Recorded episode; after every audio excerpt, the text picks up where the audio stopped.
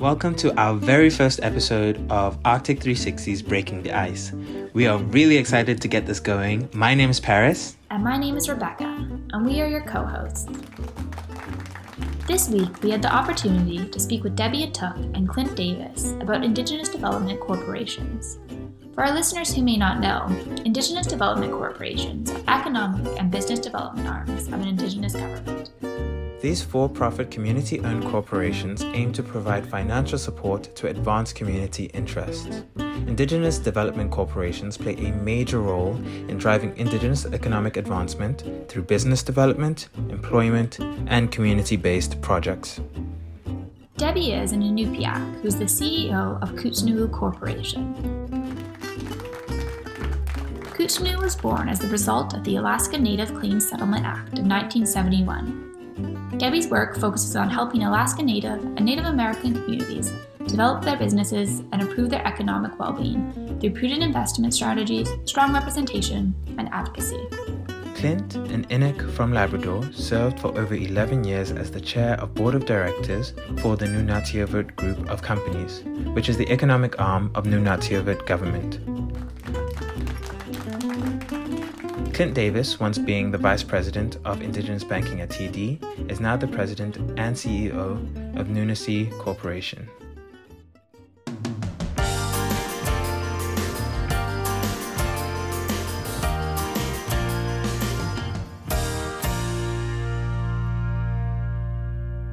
I think a great way to sort of start is just if you could both tell us a little bit more about your respective corporations, and how your corporation sort of differs from maybe what could be perceived as a more traditional corporation or a regular corporation.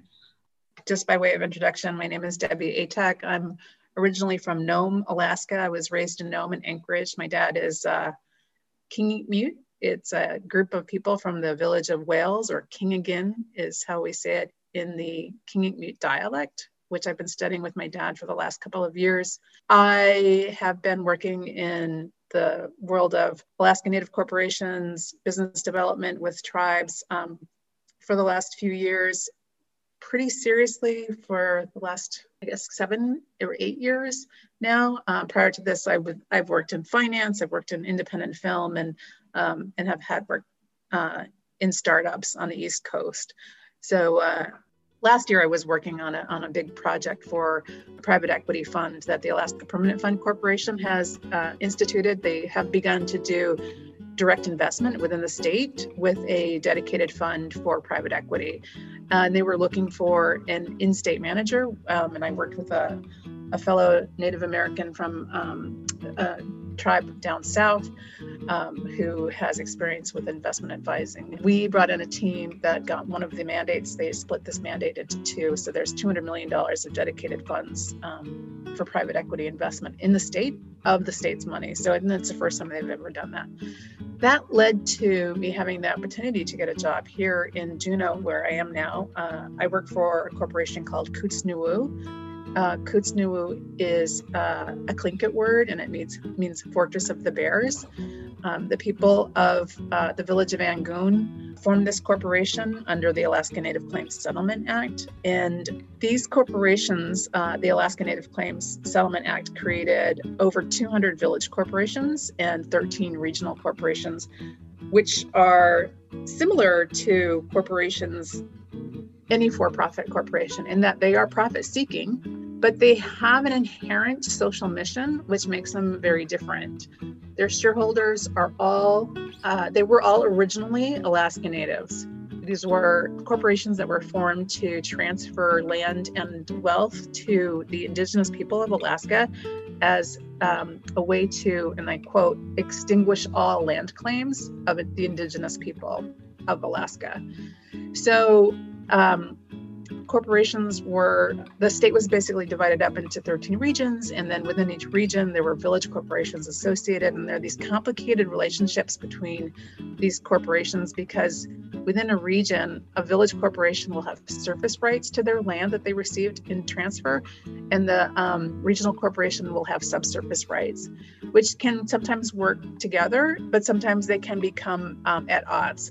So not to take things off too far of a tangent, but just to say that Alaska Native corporations have a twofold mission, and that is to be maybe threefold.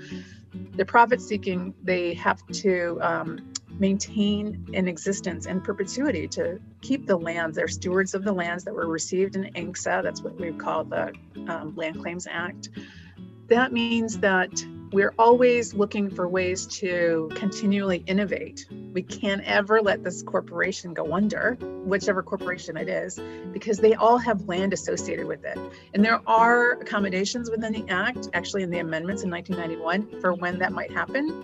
But, you know, the goal is to always keep these corporations active and affluent enough, ideally to be paying dividends out to their shareholders, but at the very minimum to always exist to be holders of the land.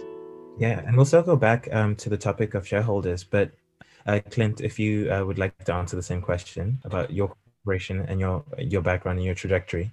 Sure. So I'm Clint Davis. I'm an Inuk from Labrador. So Labrador is on the east coast of the country. My community connection is to Nunatsiavut, which was the last Inuit land claim to be settled in Canada, and it was settled in 2005. I was born in Goose Bay, which I like to call as the capital of Labrador, which is a town of like 7,000 people. But my dad is from the Inuit community called Rigolet, which is the most southern community of the region. Prior to being the CEO for Nunasi, I was the chair of the Nunatsiavut Group of Companies, which is an Inuit development corporation for Labrador, for about 11 years, overseeing our investments in a variety of different industries, ranging anywhere from construction to retail to transportation, marine, as well as fishing and so on. My career has been, even though I'm a lawyer by trade, I went back to school and had a focus on business and the interaction between business and government, as well as with a focus around finance. And so I headed up Indigenous banking for two major financial institutions in Canada. First, the Bank of Montreal, and then secondly, as Vice President for Indigenous Banking at TD Bank. Sandwiched in between that, I was the CEO of the Canadian Council for Aboriginal Business, which is a nonprofit and essentially a chamber of commerce for Indigenous and non-Indigenous business to come together, collaborate, and identify opportunities to create value. So I've been involved in Indigenous business issues. I've served in the federal government as a senior advisor to two different cabinet ministers. So I have an experience around the public sector, the nonprofit sector. I joined the nonprofit sector in 2008 when our revenues dropped by about 35%, but then also in the private sector, and certainly with a huge focus on Indigenous business. I joined Nunasi about a year ago. In the next couple of days, it'll be a year, just prior to the pandemic. Nunasi is a unique corporate structure for Inuit business and Indigenous businesses and development corporations across the country. Nunasi was established in 1976, so it's the oldest Inuit Dev Corp in Canada. And it was established as a way to create a mechanism to ensure that Inuit would be able to participate economically, financially, entrepreneurially, in activity that was to be expected through the resolution of land claims. But over a period of time, as other Inuit claims started to be settled and respective development corporations started to really grow in financial success and authority, Nunasi started to really take some time and look at what it was all about and to see how it was going to be adding value for its shareholders. And in this case, the Nunasi shareholder was, and we're going through a process now of changing this, but it was the Nunasi Trust. The Nunasi Trust, the beneficiaries of the trust were all Inuit beneficiaries under the Nunavut land claim. So right now, our structure is that we're owned by three Inuit regions across Nunavut. We have a board of directors that represents the three Inuit Regional Development Corporations, as well as the three Inuit regions. So it's a significant voice that's pan-territorial. I've been brought on board to assist in the process to really refocus Nunasi and really provide a laser approach to the industries that's going to participate in to ensure that it is adding value and not crowding out the activity of the other regional dev corps. So we just had a new strategy that was approved by our board in December. And for the next 3 years, that's what we're doing, is building out a team and embarking upon the execution of that strategy. So, Nakumek. And so both of you guys had mentioned the shareholding structure within both of your corporations.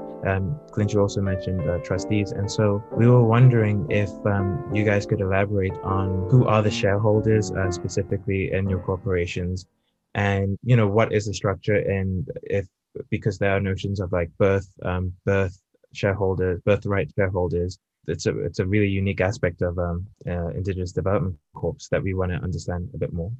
Debbie, go ahead, because you have a very unique structure. Actually, it's intriguing. Yeah, this is an interesting opportunity to have this conversation. I have to say that I knew zero about these development corps, dev corps, as you call them in Canada. So I'm taking notes. You may have noticed, because I want to make sure that there's, if anything comes up that we're not doing, that I can capture it.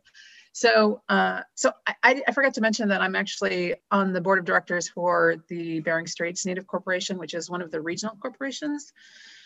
So I serve as the treasurer on that board. I'm on the executive committee, and I'll speak from that perspective. So with that corporation, we have nearly 7,000 shareholders, which is quite a few more than when the corporation was established. When it was first established, everyone was required to have been born on or before December 31st, 1971, right? So there are people like in my family, my youngest brother is not a shareholder. Since then, the act allowed for every corporation to create new classes of shares, as of 1991, and some corporations have done that. I think it's the minority. What's happened is there's been, shares get passed on, and they can also be gifted. So it's not necessarily the case anymore that the shares are 100% owned by Indigenous people, or in our case, Bering Straits is actually a pretty diverse corporation. We have Inupiaq, and Siberian Yupik people in who have traditional lands in our region. So we have at least three different major languages and many dialects that are spoken. But our corporation is no longer solely owned by Indigenous people. When somebody who is non-Indigenous receives shares through either through inheritance or through, I don't think you can even gift. I think you can only inherit if you're non-Native, and then I believe you're not allowed to vote those shares. So the corporation structure is we're owned by primarily Indigenous people or descendants of Indigenous people. The corporations elect a board of directors, and then management operates most of the corporations. Some of the corporations have become so small, if they didn't have the opportunity to develop, or maybe they did develop and then they've shrunk since then. Some don't actually, there's a few that don't actually operate anymore. But primarily the corporations are run by management, and management reports directly to the board. So in my role at Kootznoowoo, where I'm the president and CEO, I report to the board, and we have quarterly board meetings. So our governance structure is through corporate bylaws, and then any actions that the board takes. Okay, so do you find that your structure keeps the corporation almost insulated from voices that might, for a lack of better words, like non-Indigenous people having increasing sway or anything like that? No, absolutely not. It's taken 50 years to get the corporations to where they are now. I'm going to generalize, right? So this isn't true for every single case, but in general, these corporations were stood up without any prior experience with capitalism. So it was pretty hit or miss. And The corporations that fared the best were the ones where there were quite a few natural resources that could quickly be exploited. And in that case, let's say in the Southeast where I am right now, there were already timber, corporations in existence here and other corporations that existed here. So when corporations were stood up for the Alaska Native Claims Settlement Act, they could bring in people who had business experience. And so they were afforded the opportunity to quickly start operating. Sometimes that meant hiring people who were non-Indigenous because they happened to have more experience with running corporations. Some of the corporations in other parts of the state hired outside experts, I'll put in air quotes, and didn't do so well and were taken advantage of, were put into, poor, businesses that weren't a good match for whatever reason. So it's not the case that having a corporation that is 100% owned by Indigenous people means that we have effectively become independent of colonial or settler influence. We borrow heavily. To this day, right now where I work, we have excellent consultants that we hire and work with who do mean well and do have the best interests of the shareholders. We do a good job of vetting the consultants that we work with, and that's our intention anyway, right? But in the past, it hasn't always been that we've had the best people in the state of Alaska working for the best interests of the shareholders. A lot of times you end up hiring people who say one thing and do another, and their best interests are their own interests. Thank you so much for clarifying on that. And yeah, Clint, what is the shareholding structure for your corporation? So historically, we've had a trust, an Nunasi trust. So we had trustees, of which I'm one of them. And there were individuals essentially representing the regions and the interests of their respective citizens or beneficiaries ultimately. So the beneficiaries of the trust were, as I had mentioned before, the beneficiaries of all of the Nunavut land claim. And a trust has a certain lifetime. And so in this particular case, the trust itself was looking at a period of winding down over 21-year time frame of being in existence.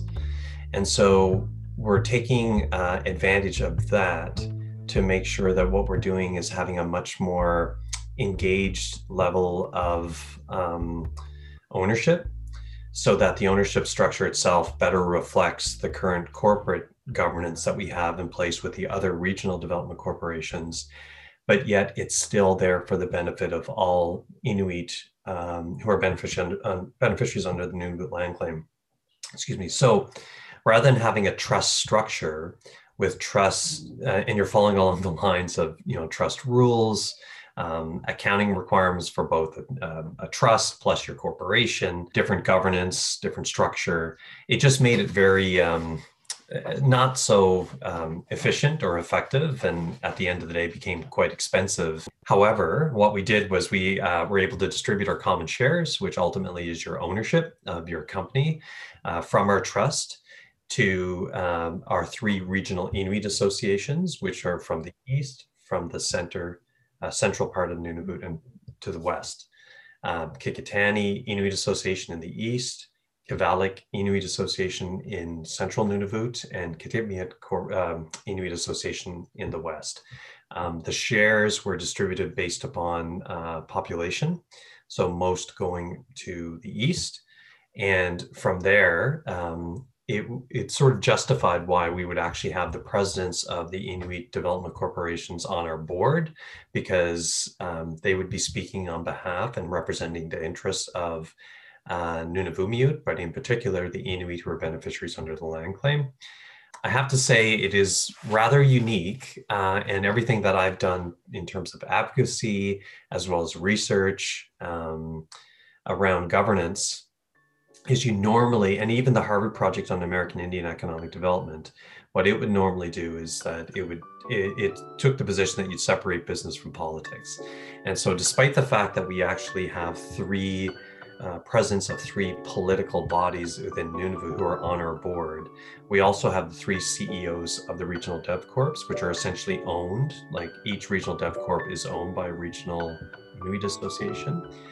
And we also have the chairs of the board of directors of that. So you have, out of 9 board members, you have 6 who are essentially technicians for the most part, with a deep experience and expertise in business.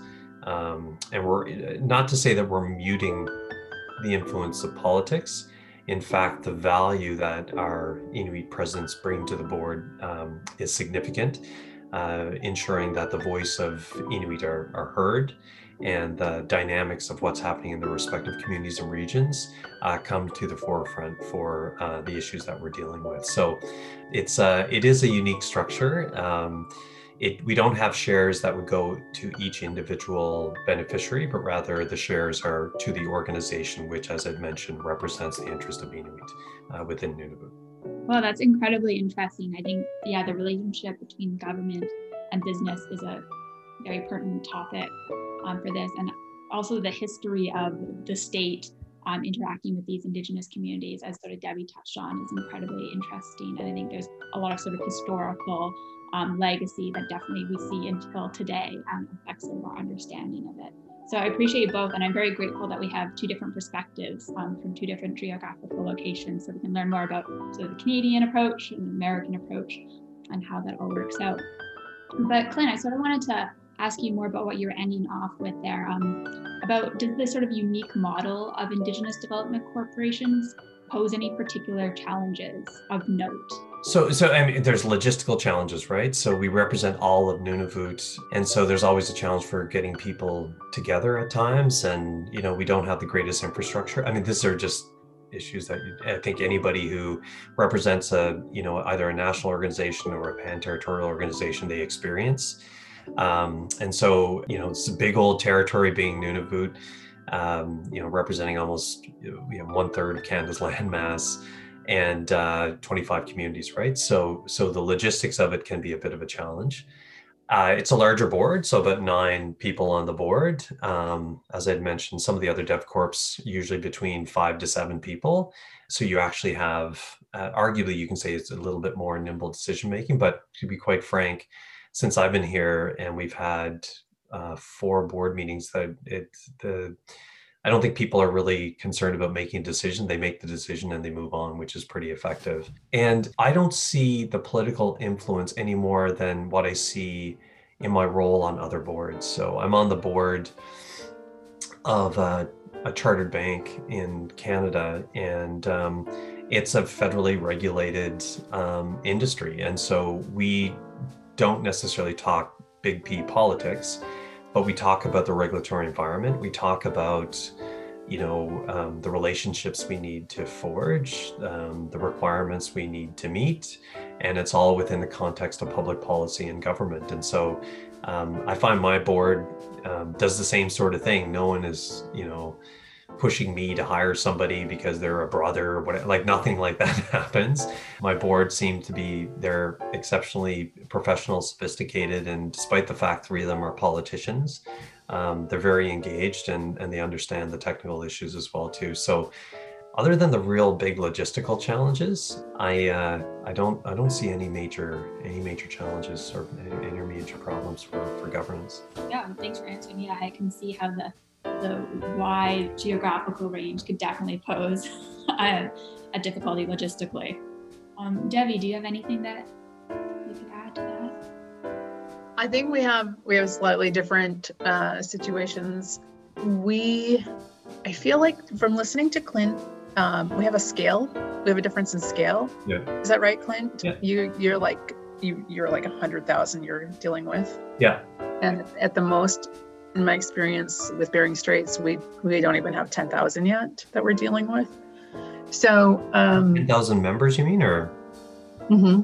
Oh yeah. So no, we're not 100,000, so it's more like 36,000, but quite a bit bigger. So in theory, right now in investment circles, one of the big topics, and this comes up from time to time, it's not new, but the ESG, right?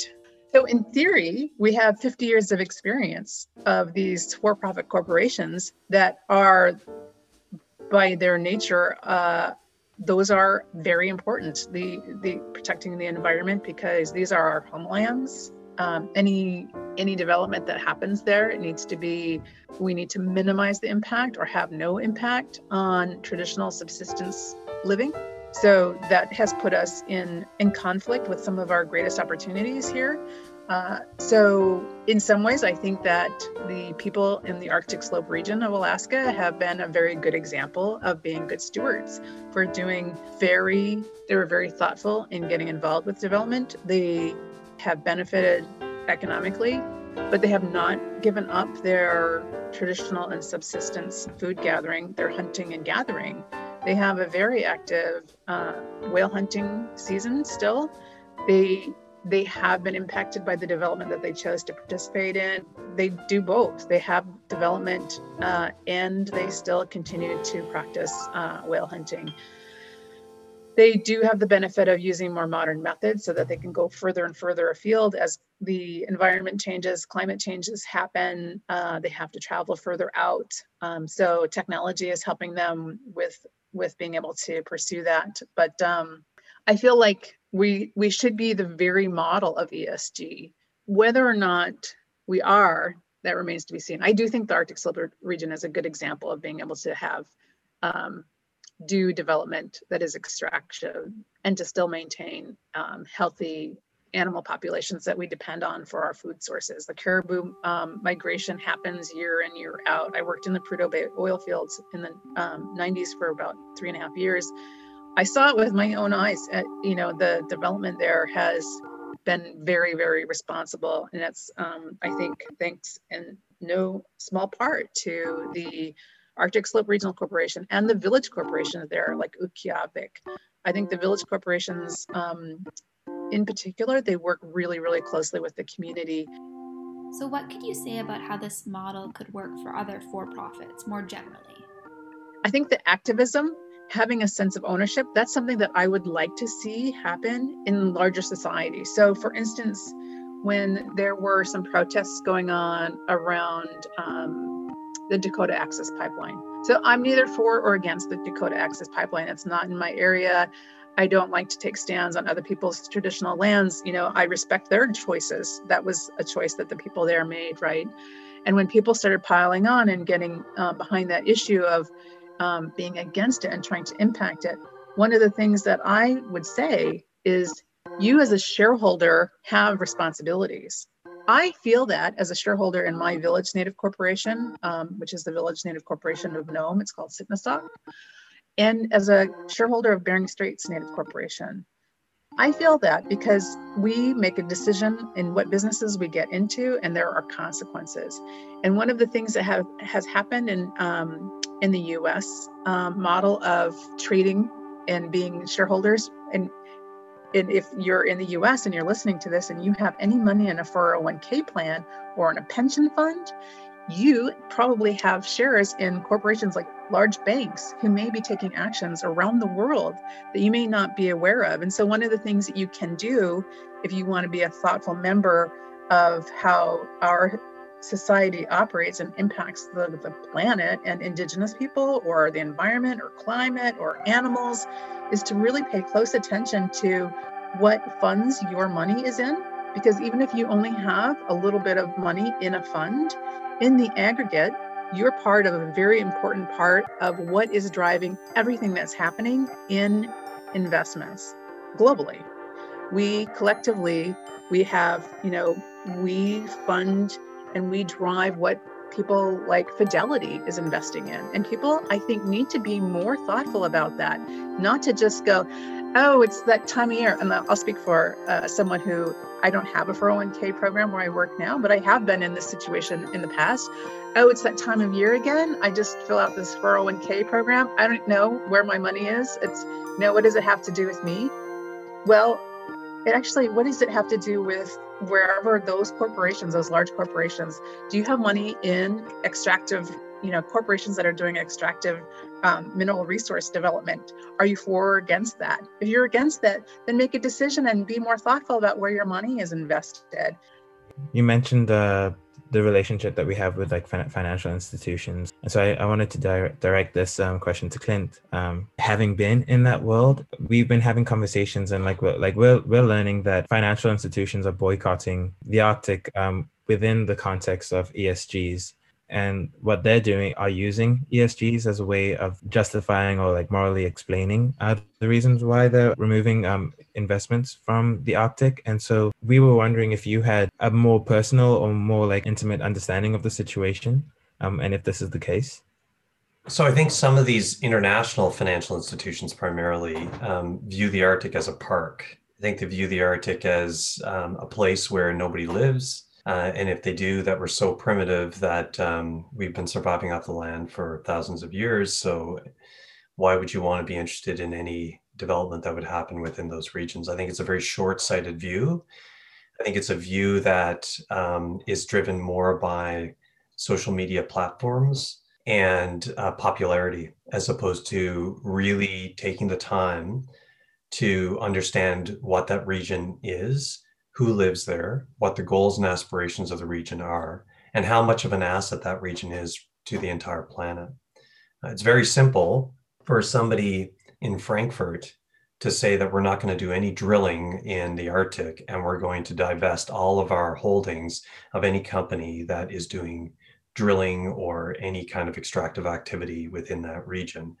When they have broadband, they have reliable energy, they have reliable heat, they have food security. It's very simple for all of them to be able to do that when, in fact, as Debbie had mentioned, our companies and my company have been around since the 70s, and all the other regional dev corps have been around, and other Inuit dev corps have been around since the early 80s to mid 80s. I think we personify those companies that represent the best of the best around ESG. We're not perfect. We're people. We make mistakes. We made investments in some businesses that, wasn't the greatest when it came to, greenhouse gas emissions, or, we're involved in mining, which can have some challenges at times. But at the end of the day, our companies are set up in a way where we have to operate in a manner that provides remarkable respect for the environment. Because our beneficiaries and our managers, our board directors, they're out on the land whenever they have the time. Just a funny anecdote, this past pandemic year, obviously in Nunavut, very few people traveled south. Certainly nobody on my board of directors who are domiciled in the far north traveled south. And they thought it was the most wonderful summer that they had, because they had a chance to get out on the land and every moment they had with their families. And so they weren't stuck on a plane flying to Edmonton or going to Toronto or going to Ottawa. And so the environment is synonymous with the work that we do, and is synonymous in many respects to the identity of an Indigenous person. Social. So the one thing that I find frustrating, and I do get nervous that ESG is going to be not necessarily a flash in the pan, but it's an articulation now that is becoming popular, and companies are actually saying, oh, we've been doing ESG all along, when in fact, I think if you start to peel the onion, you'll see that there's a different narrative there. For Debbie's corporation, for my corporation, for the corporation I served on the board for, as I said, environment is critical. Our interest as Indigenous people, as Inuit, extends beyond the S of ESG. It's not just social, although social is a critical part of it in terms of the health and welfare of our communities. But there's also governance, issues around governance. Debbie had talked about it, making sure that you recognize the responsibility that you have. I would say as a board member, as a trustee, and ultimately as a shareholder. And so that you have that responsibility to communicate and to direct, either directly or indirectly, the strategy of a corporation and where it's going to start to focus in its energy. I would extend that as well. And I'd like to have Debbie chime in on this as well. In terms of the capital that many Indigenous communities, regions, organizations, usually political bodies, have been able to accumulate over the last 40 years. So by my calculation, which is probably conservative, Indigenous communities, and these are Inuit across the country, as well as First Nations and Métis, in Canada, collectively through the resolution of land claims, through economic activity, through other types of partnerships and relationships they would have with government, they would have in excess of about $13 to $14 billion of capital. So think about that, $13 to $14 billion of capital are now invested in the open market, and they're governed predominantly by a trust structure on how that money is being managed. In fact, Nunasi, we're going through our own process. We're not governing by a trust, but rather we're going to be governing our investment activity through an investment policy statement. And so many, it's starting to change, but in the past, so many trustees, so many communities, so many regions were far removed as to where that money was being invested. And we're starting to see a bit more activity as a result of different efforts by national Indigenous organizations to bring awareness to trustees and community members who have that responsibility as to where their hard-earned capital, it's their sovereign wealth fund essentially, is being invested. And we're seeing some communities start to raise concern over investments in companies that do bottled water, pipelines, exploitation of the forestry, and so on, right? And so actually starting to see a much more methodical and systematic approach to influencing how that money is being invested. You still want to have that separation to ensure that your investment manager can do this and do it in a way that's independent, but he or she will have to be guided by the values of the community. And based upon some of the work I've done with the banks and with other Indigenous communities, it's unfortunately, you see that misalignment at times between the values of the community and where that capital is being invested. And that's, you see that sometimes as well with development corporations and the activity that they're engaged in as well. So I support exactly 100% what Debbie had talked about, particularly around ESG, how ESG is now this new thing. We've been doing it for decades, right? It's a part of who we are. When I grew up and went to do my undergrad in business, you know, the purpose of the corporation was the maximization of shareholder wealth. And that, while we do want to generate returns to our shareholders for Nunasi, I'd like to say that we're generating responsible returns to ensure that we understand what the values of the community are and how we do this in a way that's responsible and prudent. Yeah, I think it is interesting sort of how, at least I've been noticing, the use of ESG, CSR, definitely sort of seen as buzzwords used by a lot of companies, and sort of with the expectation that maybe people won't be actually researching to see what the company is actually doing or anything like that. So it's really interesting to see how your corporation sort of actually do align with these initiatives. And you've obviously demonstrated that today. Thank you again for taking the hour to help us, because I know both of your time is incredibly valuable, and we really appreciate hearing directly from you. To wrap everything up, we want to know if anybody walked up to you on the street and asked you what the most pressing issue in the Arctic is, what would you say? I mean, I think that we're a little behind the Canadian infrastructure when it comes to high-speed internet. But right now, the most pressing thing is, even though we have a few communities still that don't have running water, I would put keeping pace with technology, giving communities high-speed internet so that students can keep up. I would say the same thing. I think it's the investment, certainly what we see in Nunavut and other parts of Inuit Nunangat, which is the Inuit homeland in Canada. It's just that lack of basic investment in infrastructure, right? So you still have so many communities on boil water advisories. So if you don't have clean water, you're not healthy. If you don't have housing, you're not healthy. If you don't have internet, it's a barrier to entrepreneurialism, education, telehealth, the ability to run your government. Like you need that. It's difficult to conceptualize how one region of the world is dark, and it's the Arctic, right? This has been so interesting. Thank you so much to you both for working with us in our schedules so that we could meet and talk. I would have never had such an interesting conversation. I would have never known so much as I do know now, which I feel like I just scratched the surface, but I look forward to maybe we can do more together between Canada and Alaska on this topic.